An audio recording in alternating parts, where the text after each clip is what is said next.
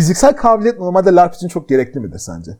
Burada tabii ki ben inanılmaz bir e, hani kondisyonu sıfır nerd olarak kendimi açığa çıkardım ama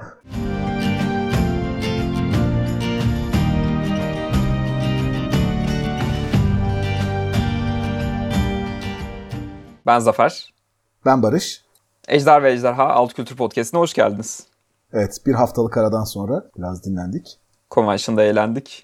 Uzun uzun bahsedeceğiz ondan zaten ama ondan önce bir hafta ara verelim dedik ve her türlü geek gündemi olabilecek en dolu şekilde doldu sanırım. O kadar çok konuşacak konu var ki. Evet evet bir anda böyle şey işte hani ana konuyu ne kadar konuşuruz derken her yerde şey oldu ya böyle küçük küçük haberler oldu. O zaman sana topu atalım. RPG konusunda neler var? Geçtiğimiz son iki haftada FRP camiasına inanılmaz bir ilgi yağmuru yaşandı. Özellikle D&D konusunda bayağı büyük haberler oldu baktığımızda. İlk gelen haber iki farklı FRP Kickstarter üstüneydi. Bir tanesi Matt Colville'in bilmeyenler için. Matt Colville YouTube'da özellikle DM'ler için tavsiye verdiği değişik yayınlar olan bir e, oldukça kaliteli bir DM. Aynı zamanda oyun tasarımcısı, roman yazmış falan filan. Çok çok farklı sektörün içerisinde bulunup bunların bilgisini daha çok kaliteli artık D&D içerikleri üretmeye adamış birisi daha, daha çok. Running the Game diye bir DM'lik tavsiyesi serisi var. Ve e, bundan önce daha önce başarılı birkaç tane Kickstarter'ları olmuştu. İşte Strongholds and Followers'da bu daha önce bahsettiğimiz D&D 5'lerin bir türlü kendi üst kurma kurallarının olmamasını gidermeye çalıştılar. Ha hatırlıyorum bu kitabı. Hı hı. Daha sonra onunla uyumlu olacak daha üst kademe bir Kingdoms and Warfare diye bir seri yapacaklarını söylemişlerdi. Bu da bir 2-3 yıl falan sürdü. Ve onu da çıkardılar. İşte onu da bir Kickstarter yaptılar ve 2 milyonu geçti o fonda yanılmıyorsam. Wow. Ancak Kingdoms and Warfare'ın Kickstarter biraz sorunluydu. Tam böyle pandeminin ortasında yayınlamaya başladılar kitabı. O yüzden shipping sorunları oldu. Başta Strongholds and Followers'la uyumlu olacak demişlerdi. Ama uyumlu çıkmadı. Bir önceki kitap birazcık kadük oldu falan. Bu tarz sıkıntılar yaşanmıştı. Ancak şimdi Matt Colville'in ekibi bayağı MCDM adında büyük bir firmaya dönüştü. Bu adamlar e, eski D&D dergileri gibi işte Dragon dergisi, Dungeon dergisi bu, bu tarz dergiler gibi Arcada diye bir dergi çıkartıyorlar. Bayağı profesyonel oyun tasarımcıları, playtesterlar falan aldılar ve çok kaliteli artık çizerleri ev sahipliği yapmalarıyla ünlü oldular. Bu dönemde dergi kalmadı gibi hissediyorum. Özellikle böyle şey işte hani 3.5 oynarken falan işte eski Dragon dergilerine bakınca böyle şey. Evet evet. İşte onun, onun şimdi devam etmemesi üzücü geliyordu hep. Bir şeylerin olması en azından güzel. Ya bayağı arcade'e o boşluğu doldurdu aslında. Ve irli ufaklı işte maceralar çıkardılar oradan oyuncu seçenekleri çıkardılar. Güzel işler yaptılar bayağı. Bunun bir üst aşaması olarak da e, yeni bir canavar kitabı çıkartıyorlar. Flea Mortals adında. E, Matt Colville'in çok dramatik söylemeyi sevdiği cümlelerden biri. Ve bu kitapta bir yandan şey yapacaklar. Eski klasik canavarları işte orkları, koboldları, goblinleri, e, farklı farklı düşmanları, işte ejderhaları yeniden hayal edip daha aksiyon odaklı hale çevirecekler. Hı. Hani düz hit point yığını olmasın diye.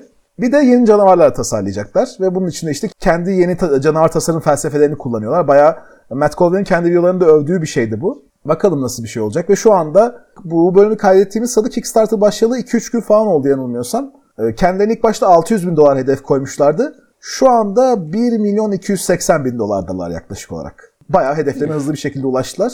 Kitabın peki belli bir teması var mı?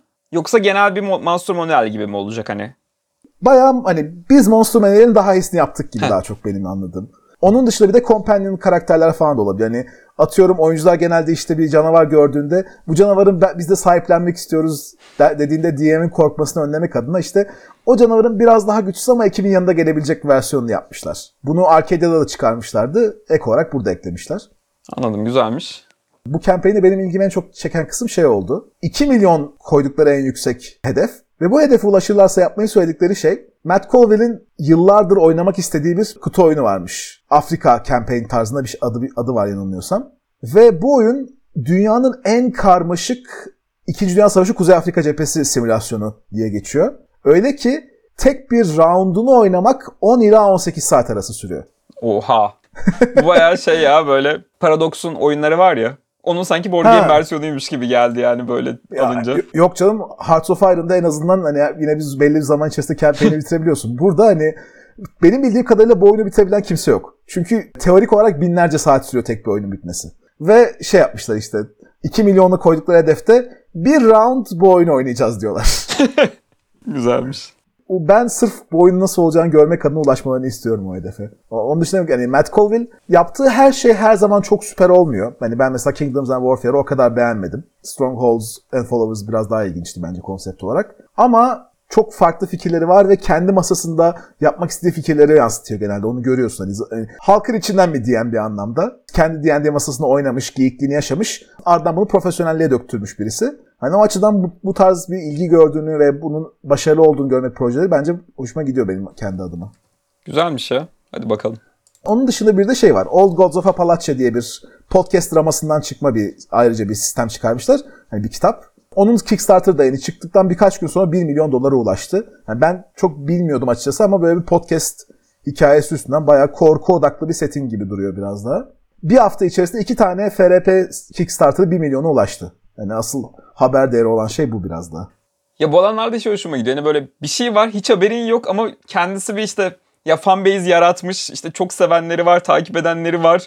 Hani insanlar para vermeye istekli falan böyle ama azıcık dışında bir insan için bile hiç duymamış olabiliyor yani insanlar. O böyle nişlik güzel bir şey.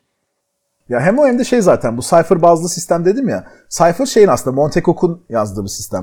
D&D 3E'nin e, ana tasarımcılarından biri olan ünlü bir abimiz. Bu numarana falan acaba orada mı? Aynen Numenora'da Cypher sistemini kullanıyor zaten. Ve zamanında bir VOD'un da D20 versiyonunu yapmış Monte Cook. Ha evet. Ve genelde Wizard'ları fazlasıyla sevmekle suçlanan bir arkadaş bir abimiz. FRP'den daha bir sürü haberim var ama çizgi roman dünyasından başka gelişmeler var mı abi? Çizgi roman dünyasında şu oldu. Geçenlerde işte Batman'in yeni ekibinin duyurulduğunu söylemiştik aslında. Şimdiki işte yazar bırakacak diye. Diğer yandan Chip da... Zdarsky ve şey diye anılmıyorsam. Ah çizerini unuttum. Çizerleri hep unutmak işte çok ayıp bir hareket. Evet. Zaten bundan sonra da bahsederken Evet. genel olarak yazar söyleyeceğim. Çizerleri çok hatırlamadığım için ama neyse bunu ilerleyen bölümlerde atacağız. Eleştirdiğimiz şey olduk. Evet. İşte yakın zamanda Detective Comics'in de ekibinin değişeceği duyuruldu. Ya Hı hı. önceki işte şey Detective Comics'ine Batman'le hani belki daha uzak insanlar için bir onu söyleyeyim. Ya aslında Detective Comics Batman ilk olarak 27. sayısında göründüğü yıllardır devam eden çok uzun bir seri. Bununla beraber Yani Detective Comics direkt şey DC'nin adının kaynağı olan şey değil mi? Evet DC. DC'nin de adının kaynağı olan şey. Hatta bini geçti böyle şu an kaç işte 1040-1050 o civarlarda şu an fasikül sayısı. Bir, bir noktadan da işte Batman'in popülerliğiyle beraber doğrudan Batman adında bir dergide başlıyorlar. Hı hı. İşte bu ikisi beraber sürüyor. Ve işte geçtiğimiz yıllarda ama artık şey oldu biraz daha. Batman adındaki dergi biraz daha ana dergi. Diğeri biraz daha yan hikayeler içeriyor. Hani evrende önemli bir değişiklik, büyük bir olay olacaksa o Batman'de oluyor. Önemli bir yazar gelecekse, büyük de önemli bir plan yapılacaksa bunlar hep Batman dergisinde oluyor. Detective Comics biraz daha şey. İşte yeri geliyor Bat Family hakkında oluyor. Yeri geliyor biraz daha League tadında bir hikaye oluyor. Hani her dönem böyle farklı şeylerin denendiği böyle ikincil Batman dergisi. Yani şey gibi yani Batman ana seri e, Detective Comics daha çok böyle işte isteyenlerin yeni şeyler deneyebildiği ama çok ana statikoyu bozmayan yan hikayelerin olduğu bir şey gibi. Evet evet tam olarak böyle aslında yani mesela yeni karakter çok da yaratılmaz hani genelde yaratılacaksa Batman'de yaratılır. Detective Comics biraz daha şey herhangi bir zaman rahatça okuyabileceğin hikayelerden oluşuyor. Hı. İşte şimdiki yazar ekibi bir süredir yani çok da kötü değildi ama böyle en son bir işte 12 haftalık normalde bunlar aylık çıkarken bu sefer haftalık bir hikayeye girmişlerdi. Shadow of the Bat adında ve bayağı çok kötüydü yani. Üzücü bir şekilde güzel başlasa da. Ama tabii bu şey planlı bir durumdur. İşte birkaç ay sonra da artık yeni ekip gelecek. Yeni ekipte öncelikle yazar beni heyecanlandırdı. Ramvi adında bir yazarımız. So- şey soyadının kısaltmasını sadece V olarak kullanıyor. Coolmuş. Evet. Hatta şey bu yazar işte ben ilk kez bununla Justice League Dark serisine tanıştım. Hatta gayet de güzel yazıyordu böyle daha şey. Borges'ten esinlenen çok tatlı yerleri de vardı. Bir önceki Justice League Dark yazarı da James Tynion 4. Adamın isminin sonunda 4 var. Kendisinden daha önce de bahsetmiştik diye hatırlıyorum. Evet hatta bugün biraz daha bahsedeceğiz.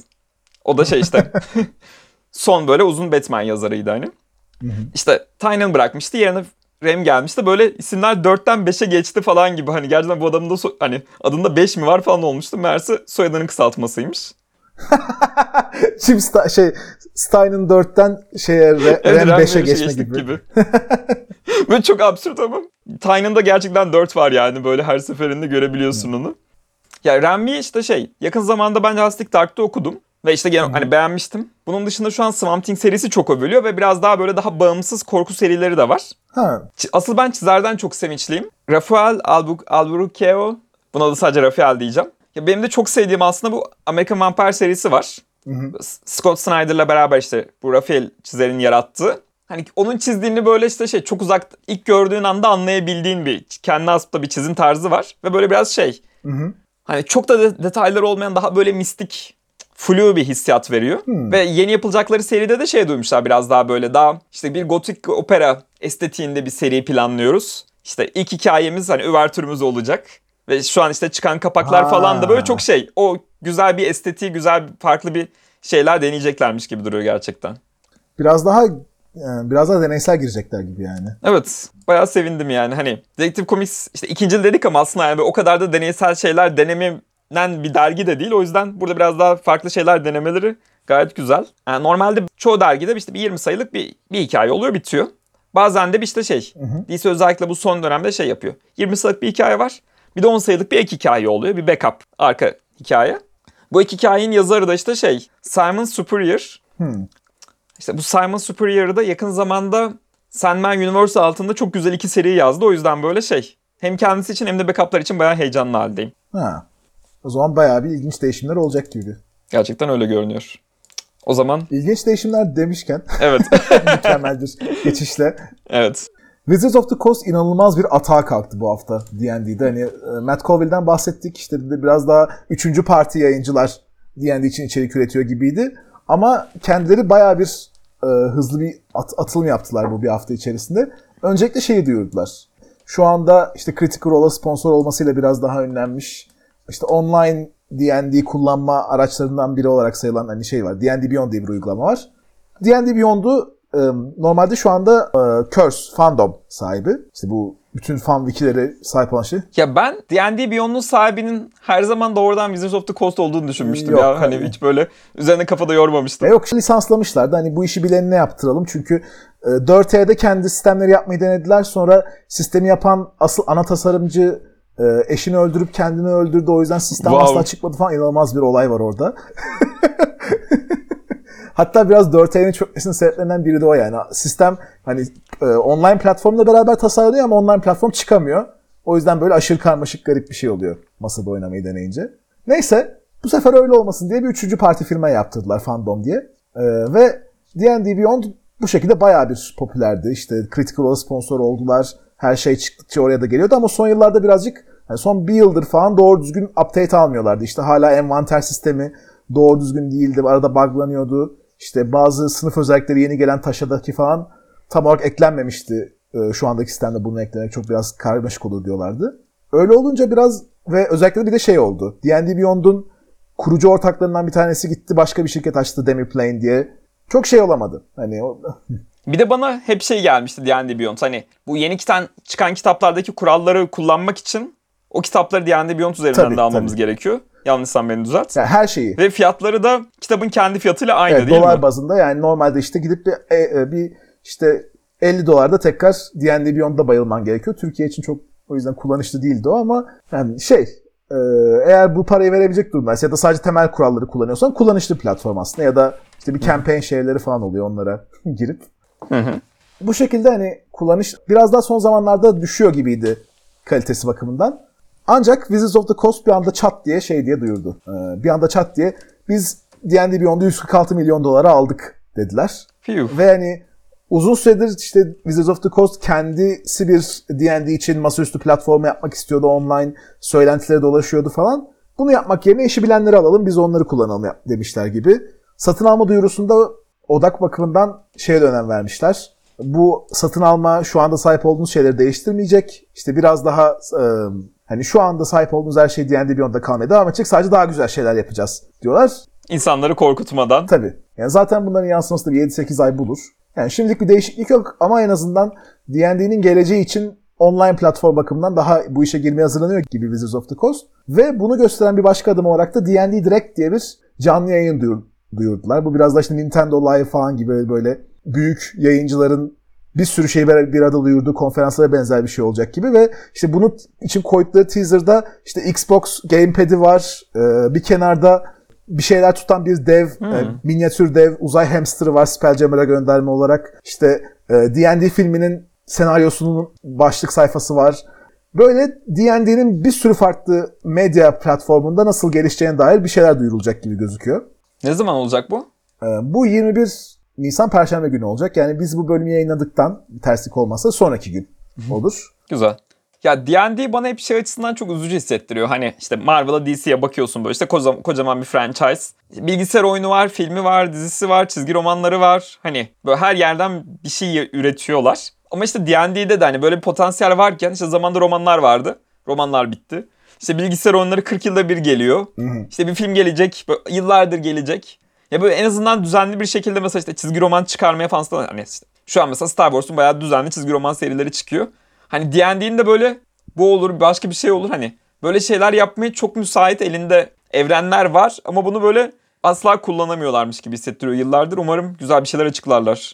Yani ya, ya da yapıyorlarsa da çok ilgi görmüyor. Mesela baktığında e, Baldur's Gate'in bir çizgi roman serisi var. Hatta Minsk'le bu Baldur's Gate'den orada çıktılar falan böyle. Ama yani çok fazla bilinmiyor.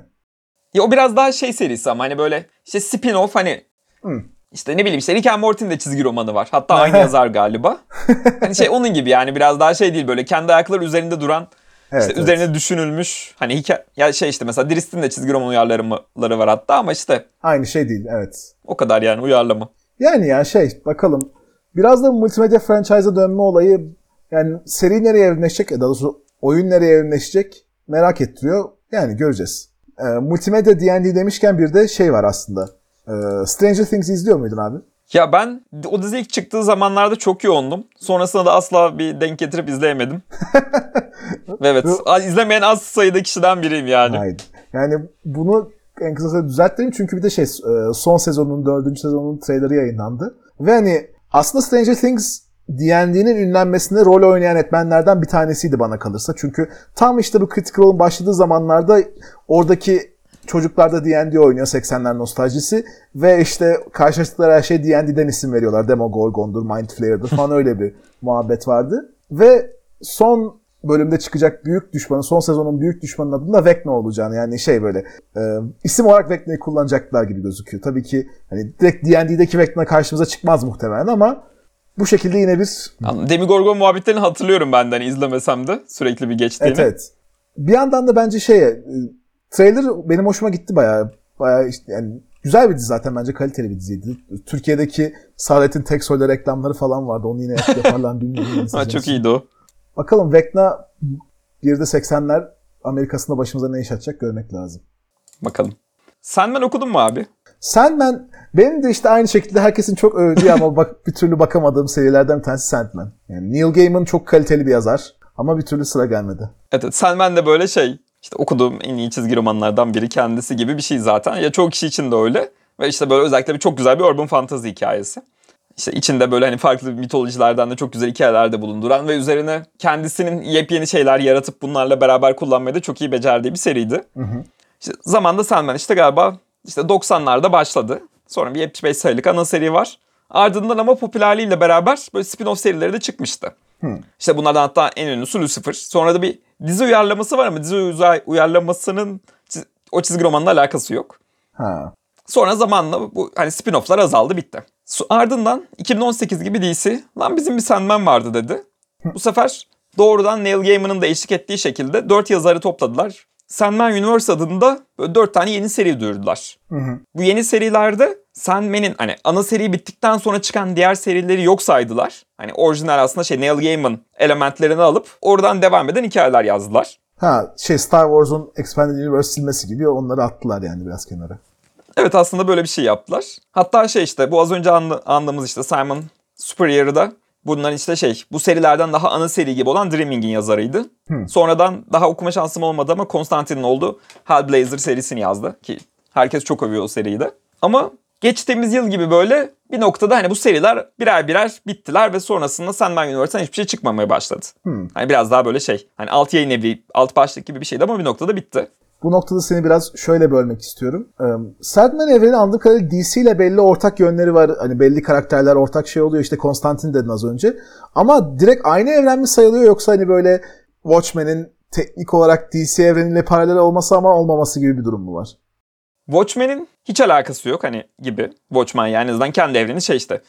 Kendi sonrasındaki bir şeyleri katmazsan direkt bağımsız. Hı hı. Sandman'in orijinalinde doğrudan Justice League karakterlerini görebiliyorsun. Ha. Aslında Sandman ilk çıktığında daha Vertigo diye bir şey yok. Sandman'in ilk sayılarını alırsan mesela kapağında DC yazıyor. Bir noktadan sonra Vertigo çıkıyor. Çünkü şey Vertigo zaten işte o zamanki editörlerin sonrasında oluşturduğu bir şey. Hmm.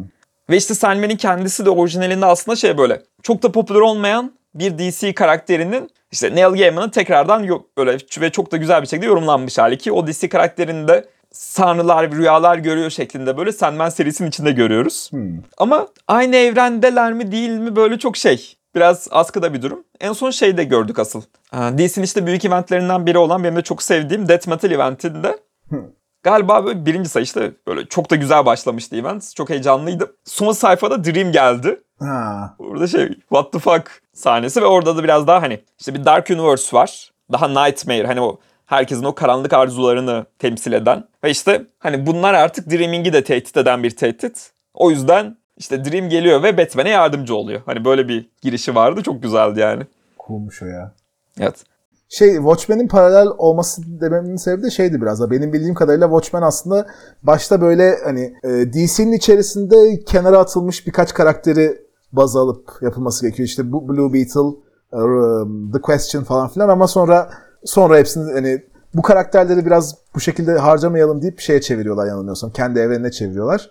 Sonra Flashpoint'te falan da galiba ana DC evreniyle bir kesişmişti arada.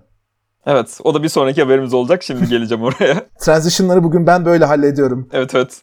Her şey bağlı. Ama dediğin gibi yani şey hani Watchmen orijinalinde işte daha DC'nin doğrudan kendisine DC'nin aldığı bir yayın evi olan işte Charlton Hı. Comics'teki karakterleri kullanmak istiyor ama sonrasında onlarla çok ilginç şeyler yapmak istediği için hani rahat rahat kullanabilsin diye onların farklı versiyonlarını kullanıyor. Daha kendi Evet. Pocket Universe'ünde geçen, kendi evrinde geçen bir hikaye dönüyor. Öncelikle şeyi de söyleyeyim. Bu işte bu Sandman Universe'dan oraya hızlıca geri döneyim. İşte bir süredir yeni bir şey çıkmıyordu. Ama bu hafta artık şey yeni bir Sandman Universe serisi çıktı Nightmare Country adında. Yazarı da az önce bahsettiğimiz James Tynion, The Fort. Evet. Ve burada hani böyle doğrudan hani tam bir korku hikayesi. Zaten hikayenin başrolünde de Quarantine adında bir işte kabus var. Hmm. Ve kendisinin genel olarak gözlük takan bir karakter. Bir kabus çünkü gözleri yerine ağzı var. Çok korkunç bir imaj yani. Uuu tam body horror. Evet evet tam o şekilde ve çizimler falan da gayet şey yani o hissiyatı veriyor. Sandman seven herkese tavsiye ederim. Bu hafta aslında bir önemli sayı daha çıktı. hı. Flashpoint Beyond adında. Evet Flashpoint de demiştik. Evet. Bugün artık şey böyle her şey birbirine bağlı teması üzerinden. Ee, DC işte bildiğin gibi 2011'de bir evren sıfırlaması yapıyor. Ve sonrasında o dönemde böyle şey işte Flash geçmişe gidiyor. Annesini kurtarmaya çalışıyor. Bunun sonucunda evrende çok büyük değişiklikler oluyor. Ve o dönem böyle Flashpoint adında farklı bir evrende görüyoruz bütün karakterleri. Bu evrende de aslında şey işte bir sinema çıkışı Bruce Wayne'in anne ve babası ölmesi yerine Bruce Wayne'in kendisi ölüyor. Evet. Annesi delirip Joker oluyor ve babası da Batman oluyor. Ve hatta ama böyle şey, Bat, yani Bruce'a göre çok daha sert, insanları öldüren bir Batman oluyor. Ardından olaylar olaylar ve işte şey, yani bu Thomas Wayne bir noktada bizim gerçekten tanıdığımız hani Bruce Wayne'le de karşılaşıyor. Onun hatta Batman'liği bıraksın diye uğraştığı böyle çok uzun bir Batman serisi var. İşte bu 2016 Rebirth serisi aslında biraz daha bir noktada buna evriliyor hikayesi. Sonrasında bu Thomas Wayne karakteri oradan çıkıyor ve bu işte DC'nin yazın yapacağı büyük event olan Dark Crisis'e hazırlık serileri var. Oralarda bayağı görüyorduk ve ardından orada öldü. Hmm. Ama Spoiler. bir anda işte gözünü açıyor ve kendi evrenine geri dönmüş. Ama biz bu bildiğimiz kadarıyla bu aslında Flashpoint evreninin yok olduğunu düşünüyorduk. O yüzden hani Flashpoint evreninin geri geldiğini görmek de garip bir durum. Bu serinin yazarı da Jeff Jones. İşte DC'nin böyle eski baş yazarı diyebileceğimiz kişi. Evet. İşte Flashpoint'i de yazan. Üzerine işte Watchmen normalde kendi evreninde geçerken bir noktada DC evreninde de birleştirilmeye çalışılmıştı. İşte bunu da Jeff Jones yazmıştı. Ve orada yarattığı yeni karakterleri de bu seride gördük. Böyle işte orada da her şey birleşiyor, bir şeyler deniyorlar. Hani çok da güzel başladı. Umarım ama saçma bir yere bağlanmaz yani. Böyle şey tehlikeli sularda yüzülüyor gibi biraz.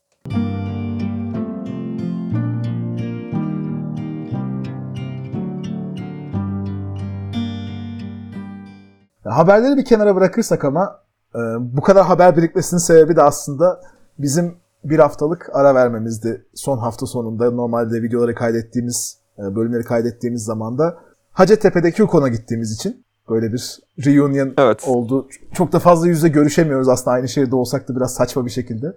Ama Hukon bahanesiyle onunla görüşmüş olduk. Evet ya bir de şey convention seven bir insan olarak yani işte pandemi falan derken asırlardır convention'a gidememiştim. O yüzden güzel oldu gerçekten. Sana görüşmek de güzel oldu. Ya zaten hani herhalde pandemiden beri yapılan hani Ankara'daki convention'dı. Evet. İstanbul'da daha önce Yukon var ama o da şeydi zaten. Hani Avatar temalı olduğundan tam olarak benzer bir Hmm. platforma sahip değildi sanırım işte cosplay falan açısından. Hani ama insanlar gerçekten şeydi yani belli, belli yani herkes bunu bekliyormuş uzun bir süredir. Özellikle cumartesi ilk geldiğimde işte böyle bir öğlen saatlerinde falan geldim. İnanılmaz hınca hınç her yer dolu. Herkes farklı farklı karakterler halinde fırlıyor. Bir, bir de hani benim ilk convention. Daha önce hiç convention'a gitme şansım olmamıştı.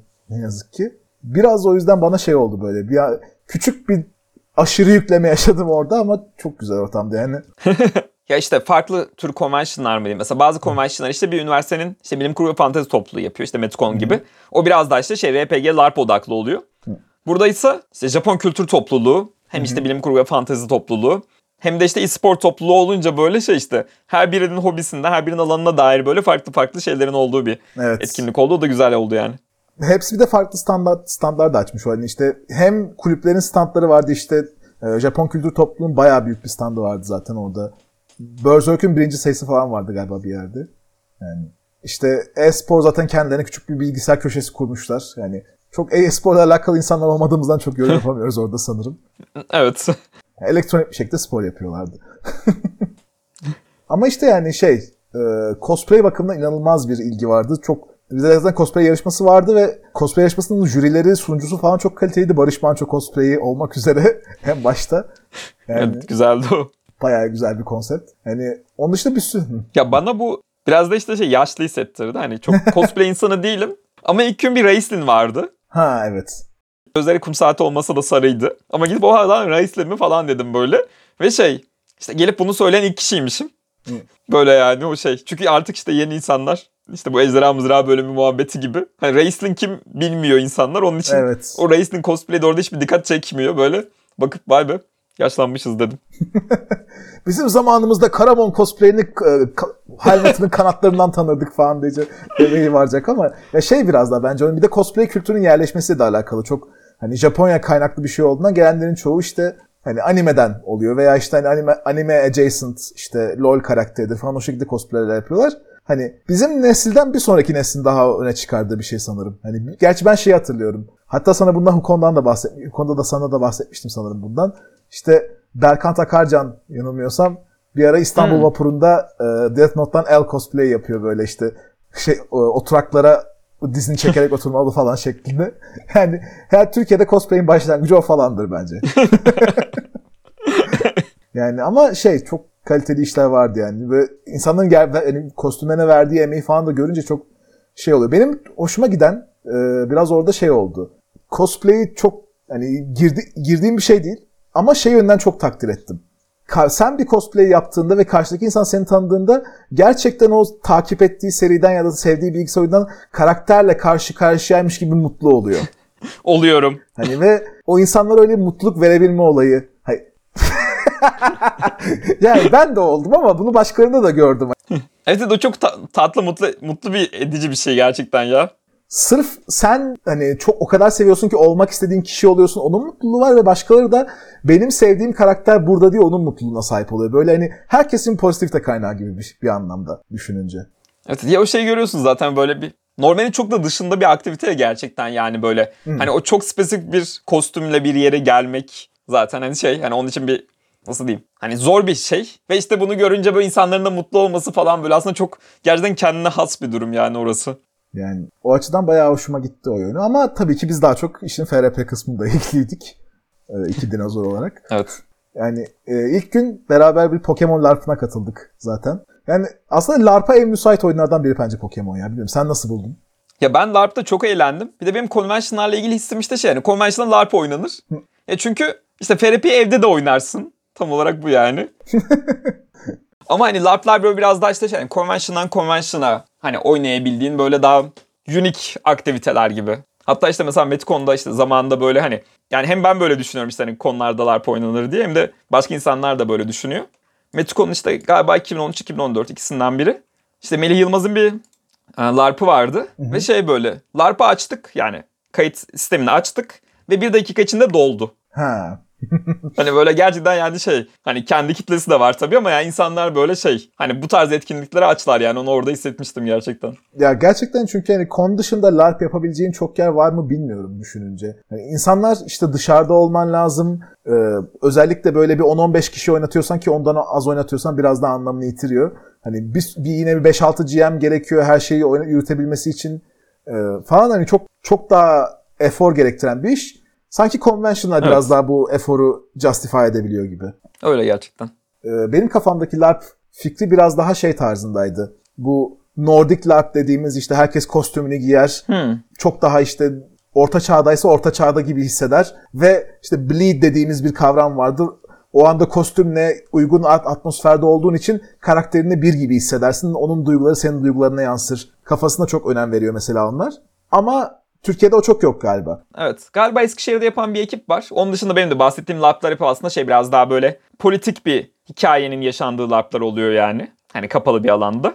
Çok oyunculu. Ama evet yani onun bir örneği Eskişehir'de bir ekip var yanlış hatırlamıyorsam. Onun dışında ben de bilmiyorum pek. Gerçi şey mesela ya. Gerçi politik oyun oynatsam bile yine işte bu Nordic LARP tarzında bleed kafasını yaşayabilirsin gibi geliyor. Özellikle benim aklıma şey geliyor. Bu Vampire LARP'ları o konuda çok daha müsait olabilir gibi. Evet. Hani herkes zaten urban Evet evet direkt şey çok müsait ve hani ve şey işte internette şey diyor görmüştüm ben. Belçika'da galiba Avrupa Parlamentosu'nda bir vampir LARP yapılıyor ve işte MEP'ler kendilerinin va- e, vampir versiyonu olarak Avrupa Parlamentosu milletvekilleri gelip böyle kendilerinin vampir hallerini LARP yapıyorlar falan. Yani orada güzelmiş. Ha işte çok müsait. yani siyasi ama bir yandan da orada Evet, hani Evet. bizde de yani işte takımları çekiyorsun geliyorsun bir anda vampirler ortamı yani hani. Evet. Ama ama yani Pokemon'da eğlenceliydi. Özellikle hani şey mekanik, mekanikleri çok hoşuma gitti. Yani daha doğrusu işte Pokemon'ların farklı yerlerde saklanmış olması falan ama bilmiyorum. Mesela sana şey soracağım. Şimdi yine Bir önce şeyi söyleyelim. Oynayanlar sadece biz ve birkaç kişi daha olduğu için oyun ortamını. evet. Hikaye şu. Şimdiki zaman 2023'te geçiyor bir yıl sonrasında. Ve gerçekten genetik ilerleme bir noktada öyle bir yere ulaşmış ki artık Japonya'daki bilim adamları gerçekten Pokemon üretebiliyorlar. Ve işte çeşitli yerlere Pokemon'lar salmışlar. Ve bi- biz de hani Poke Center'dan galiba yok şey Pokemon kampanyasından çalışan bir miktar kişi geliyor. Ve biz de bize yeni Pokemon'lar verip ardından bize arazideki Pokemon'ları yakalamamız için bizi salıyorlar. Ve Evet. bayağı şey böyle işte Hacettepe'nin arkasındaki o yeşillik ormanda elimizde kağıttan yapılmış bayağı üzerine emek verilmiş poke toplarla evet Evet, Şu an kameralı bir yayın olsaydık Poke topunu aldığını gösterebilirdim. bunlarla sahaya çıkıp Pokemon avlamaya başlamıştık. Yani Sendeyiz Barış. hani şey olayı çok güzeldi işte hani bakıyorsun uçan Pokemon'lar ağacın biraz daha üst kısmına yerleştirmiş. İşte yolun belli bir kısmı su olarak adlandırılmış. Orada suyun ardına atman gerekiyor. Bir tek benim canımı sıkan kısım şeydi. Fiziksel kabiliyet normalde LARP için çok gerekli midir sence? Burada tabii ki ben inanılmaz bir e, hani kondisyonu sıfır nerd olarak kendimi açığa çıkardım ama Ya bence de bence de çok gerekli değildir ama burada da ge- yani gerekli olduğuna ben hiç denk gelmedim. Ya ben hiç sıkıntı yaşamadığım için. Yani şey oldu benim kendi adıma işte özellikle su kısmında deniz hani suya girmeden biraz ötedeki kağıtları yerleştirmiş Pokemon'ları yakalaman gerekiyordu ve Poke topunu vuramazsan kaçmış sayılıyor Poke topun. Hani o şekilde 4 top falan harcayıp sonrasında Oo. Pokemon'u yakalayamadan geri dönmüştüm. Mesela ben Squirtle'la başladığım için. evet. Su starter se- seçmek zaten iyi bir seçenek olmuş orada. Bir de şey olayı çok iyiydi ya. Roket takımının gelmesi. Yani Ha evet ya. Bayağı karşı hani kendimi o anda gerçekten hani Pokemon oyununda hissettim böyle. Bir anda ekrana şey ekranda bir roket takım üyesiyle göz göze gelmişiz de düelloya girmişiz gibi olmuştu. Evet, bir de gerçekten şey ya böyle iki kişi geliyor geldiler ya hani bir de değil yani böyle gerçekten o şey takım olarak. Evet. O, o hani roket takımı oynayan kişileri ayrıca tek, tebrik etmek lazım orada. Çok atmosferi sağlamada çok büyük katkı sağladılar. Bir de ben oyunun mekaniğini de beğendim ya. Hatta evet bunun sistemini isteyecektim ardından. Hani şey yani gerçek Pokemon'la yani normal şey Pokemon'un işte Game Boy ve işte şey konsol oyunlarındaki sistemi alıp oradaki işte şey atakları alıp ama bunu böyle çok daha az sayıya indirgeyip ve işte bayağı şey böyle iki kişi karşılıklı hızlı bir şekilde oynayacağımız hale getirmişler. Hatta Jamie de analım Berke. Belki evet. Evet. O konuda bayağı iyi bir iş çıkarmış yani. Playtest'inde yapmışlar hatta 70-80 Pokemon'u oynadık diyordu. Baya hani yüzlerce maç oynayıp onun sonuçlarına göre galiba bak, baktık demişler diye hatırlıyorum ben. Evet. Hani bayağı kullanılabilir bir sistem gibi geldi yani çok hoşuma gitti o konuda. Hani bir daha böyle bir Evet. şey olsa yine oynamak isterim direkt. Hani ilk gün o şekilde LARP'la geçirdik biz. İkinci gün her ne kadar şey demiş olsak da zaten evde oynuyorsun FRP'ye ne gerek var demiş olsak da benim aslında cumartesi olması gereken ama e, teknik aksaklıklardan dolayı pazara sarkan bir level up oyunum vardı. Sen de sen de hemen yan masadaydın yanılmıyorsam. Evet mi? evet ben de yan masada D&D oynadım. Kendi adıma biraz şöyle oldu. Çok iyi hazırlanamadım ben. Meşguliyet bayağı bir birikince bir anda o hafta içerisinde. Ama güzel bir masada. Hani oyuncularım bence gayet iyilerdi. Hatta sonradan şey çıktılar. Ee, Büşra'nın oyuncunda oyuncularmış. Büşra'nın online oynattığı bir ekipten iki kişi Aa, orada aa tatlıymış. şeye gelmiş. Yani. Geri kalan iki kişiyi de ben tanıyordum. Evet iki kişi de sendendi zaten. Hani böyle şey ol- oldu gerçekten. Bu camianın ne kadar küçük olduğunu hatırladım biraz daha. Zaten böyle etkinlikler işte cumartesi after party de güzeldi. Hani o şeyini seviyorum işte. Sonrasındaki muhabbet, işte Evet. eski şeyleri anmak hani. Ya hep aynı insanlar gezip dolaşıp zaten bu etkinliklere gidiyorlar ve tekrar tekrar o insanlarla muhabbet ediyorsun. Böyle güzel bir ortam. Gerçi sanırım gençlere göre biraz biz fazla geçmiş iade ediyor konumunda kalmışız. Hatırlarsan bir noktada şey olmuştu. Daha genç arkadaşlar kaçmıştı muhabbetten. Evet olmuştu böyle şeyler. Ama after party ortamı güzeldi yani. Tekrar şeye dönecek olursak, pazar günkü FRP'lere dönecek olursak, yani benim oyunum şeydi biraz daha. Sistemi çok bilmeyen insanlar olduğu için daha standart D&D 5'e gibi oynadım. Daha doğrusu şey olayı vardır ya, birbirine benzeyen iki dil öğrenirsin işte. Hem İtalyanca hem İspanyolca öğrenmeye çalışırsın ama birine daha hakimsen öteki dille konuşmaya çalıştıkça diğerine kayar falan tarzında bir durum yaşanabilir bazen. Evet evet hep yaşadım bunları. Yani farz et diyorum yani. yani da şey işte hani böyle bir sıkıntı olabiliyor birden fazla dil öğrendiğiniz zaman. Ve biraz öyle hissettim şey anlamında. Hani D&D 5'e zaten bayağı bir hakim olduğundan ve hani Level Up da D&D 5'in şasisini kullanan bir sistem olduğundan oyunda belirsiz olan bir durum olduğunda ki biraz hazırlığım da az olduğundan ve işte düşük level'a göre yeniden planladığımdan oyunu falan şey oldu. Daha fazla doğaçlamam gereken bir sürü durum oldu. Öyle olduğu için de ister istemez D&D 5'e içgüdülerine geri döndüm belli hareketlerde. o farklılığı tam göremedin yani hani. Evet, o istediğim farklı göremedim ama şey bakımından faydası oldu kesinlikle. Expertise zarı bence çok güzel bir ekleme. Çatır çıtır herkes hani belli, o işe uygunsa expertise zarını alıp ekstra zar ekleyebildi. Bence hani karakterinin bir konuda kabiliyetli olduğunu görmek ve bunu fiziksel bir ekstra zar ekleyerek atmak iyi hissettirdi insanlara yani benim en azından gördüğüm kadarıyla. Onun dışında combat dengesini çok kısa bir combat oynattım bir noktada. Kolay olacağını düşünüyordum. Gerçekten kolay oldu. Yani en azından yani challenge rating sistemi çalışıyor gibi. Güzel. Çok detaylı bir şey söyleyemesem de. Ya şey hissediyorum. Oyuncuların işte ekstradan bir yeteneğini, bir özelliğini işte sayı ekleyerek değil de işte ekstra bir zar kullanarak yaptırmanın böyle işte oyuncu ya oyuncu tarafından hoşa giden bir yanı varmış gibi. İşte advantage zarı da böyle. Ya da işte Hı hı. İşte V5'teki o hunger zarının ayrı olması işte Ha, benzeri evet. şekilde böyle bir şey hani böyle işin mekaniğini yani böyle bir nebze daha oyuncu için eğlenceli bir hale getiriyor sanki bunlar doğrudan sayı eklemek yerine. Öyle bir hissiyat veriyor bana. Bence bu tamamen şeyle alakalı. Hani FRP'nin masada en azından oynanan kısmının gerçekten bizim temel içgüdülerimize hitap eden bir yönü var. O da parlak matematik taşları taktık sesleri çıkartıyor. Olayı keyif veriyor bize. Yani öyle olduğu için de ekstra taktık. O tamam benim karakterim daha da iyi diye otomatik olarak şey yapıyorsun yani o böyle bir direkt feedback var bence.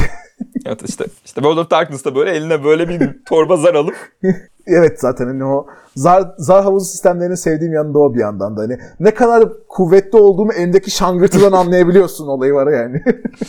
yani o açıdan bence o, o sistemin o yanını sevdim. Onun dışında şey olayı güzeldi. Yani oyuncuların karakterlerini de hızlıca masada yaptık. Planlama tam olarak beklediğim gibi olmadığı için ve biraz daha hani oyunculara da farklı seçenekler vermek için. Kendi evreninde yaptım. Böyle kendi evrenimde belki kanon belki kanon olmayan bir spin-off gibi oldu. biraz daha. Ve orada heritage ve kültür sistemi oldukça güzel işledi güzel. oyuncular gayet net anladılar nasıl işlediğini, hani şey olduğunu. Öyle bir o yönden bence cool- kullanışlıydı. Biraz daha yüksek level, daha deneyimli masada deneyebilsen belki işte oyuncular eklediği seçenekler ne anlama, ne açıdan fayda sağlıyor. Onlardan da bir dönüt alırdım bir de. Evet o açıdan bir dönüt alınabilirdi. Ama yani şu anda en azından D&D 5'den daha kötü değil. Onu kesinlikle gördüm. İleriki campaignlerimde belki daha fazla level up deneyerek de daha deneyimimi arttırabilirim diye düşünüyorum sistemde. Senin olmasa senin oyunun nasıldı? Ya benim oyunum da aslında böyle tam şey işte klasik bir D&D adventure'ıydı. Hani ama ardından şey oldu böyle. lan oyun mu oynatsam şeklinde bir gaz verdi bana da bakalım. Belki Hmm. bir D&D oyunu açabilirim ben de. Convention oyunlarının hani belki biraz daha bizim pozisyonumuzla alakalı olabilir. Şey gibi geliyor. Zaten kendi hali hazırda campaign'in varsa evet, convention oyunları biraz zaten tanımadığım insanlarla biraz awkward bir şekilde bir oyun oluyor gibi. Ne kadar her ne kadar herkes ne kadar iyi niyetli olsa da hani işte atıyorum 5-6 oyundur beraber oynadığın ekip gibi olmuyor ister istemez. Yani zaten 80-90 oyundur oynadığın ekip gibi hiç olmaz ister istemez. Ama hani FRP'yi hiç bilmeyen bir insan belki buradan gelip hani keşfediyor olabilir. Ya da atıyorum mes- mesela benim şey çok hoşuma gitmişti. İlk günkü FRP'leri şöyle bir açıp salona girip baktığımızda böyle Genshin Impact'ten işte e, gacha oyunu Çin yapımı Hu Tao diye bir karakter var. Onun cosplayiyle böyle gelmiş ve bir FRP masasında gayet ciddi oyun oynayan birisi vardı. Yani bu benim hoşuma gitti. Biraz daha işte hani hobinin, daha doğrusu alt kültürün bir tarafından diğer tarafına keşfet çıkmak gibi bir imkan da sunuyor ister istemez. Evet. Bir de şeyi sağlıyor. Hani FRP oynayan biri ya çoğu kişi de genelde böyle belli bir iki sisteme hani takılı kalmış oluyor ya hani çünkü kendi çevresi Ha, bunu evet. biliyor. İnsan hani alışmış bunu oynuyor.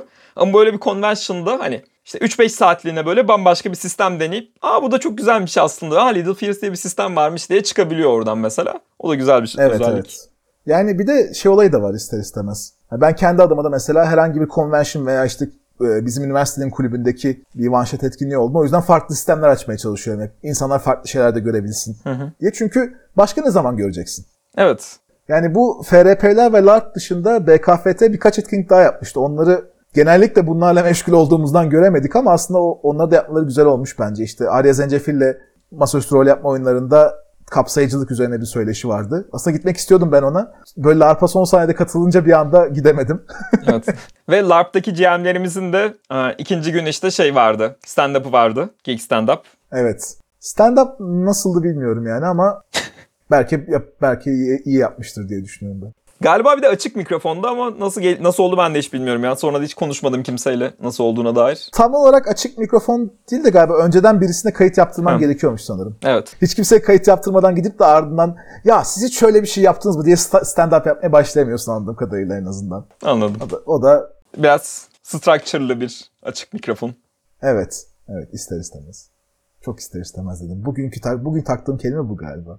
Yani ama genel olarak konuşmak gerekirse ben gittiğime çok mutlu oldum gerçekten. Hani ve convention deneyimim de olmadığından çok güzel bir ilk deneyim oldu. Gelecek convention'lara bakalım. Evet ben de bayağı eğlendim ya. Güzel oldu gerçekten. Önümüzdeki convention'lar artık. Evet. Belki bir dahakine daha aktif bir şekilde ejder ve ejder olarak sahalarda da bulursunuz. Öyleyse sanırım bu noktada biraz daha lafı toparlayabiliriz. Dinlediğiniz için teşekkürler arkadaşlar.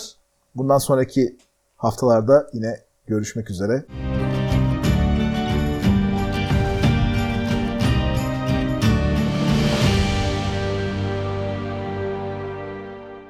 Neyse Barış kaç da biliyorsun Ha. abi sen?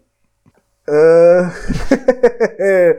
yani düzgün konuşabilme bakımından gördüğün gibi arada sürekli kekeliyorum. Onu hesaba katarsak az ama e, düşüneyim. Türkçe, İngilizce, Fransızca, İtalyanca, e, yarım yamalak Almanca ve bu aralar Norveççe başlamış olabilirim. yarım yarımdan dolayı sen 5'te. Tamam. Yarımları ayrı sayarsak da 7 ediyor galiba değil mi? 6. Altı. Tamam. Ha doğru. Tamam. Yarımları O da kadar ayrı sayarsak doğru 6. tamam bu da bir eğlenceli post kredi olabilir yani oradaki Dil muhabbetinin devamı. Bu haftanın Ejder ve Ejderha Alt Kültür Podcast bölümünü dinlediğin için teşekkürler. Podcast bölümlerimizi bir aksilik çıkmadığı sürece haftada bir yayınlıyoruz. Bölümler arasında bizi özlersen Twitter'da ve Instagram'da et Ejder ve Ejderha'ya hepsi birleşik yazabilirsin. Eğer bölümü beğendiysen favori podcast dinleme platformunda iyi bir not ve inceleme bırakmayı unutma. Bu bölümde konuştuğumuz konular hakkında detaylı bilgileri podcast notları bölümünde bulabilirsin. Haftaya görüşmek üzere.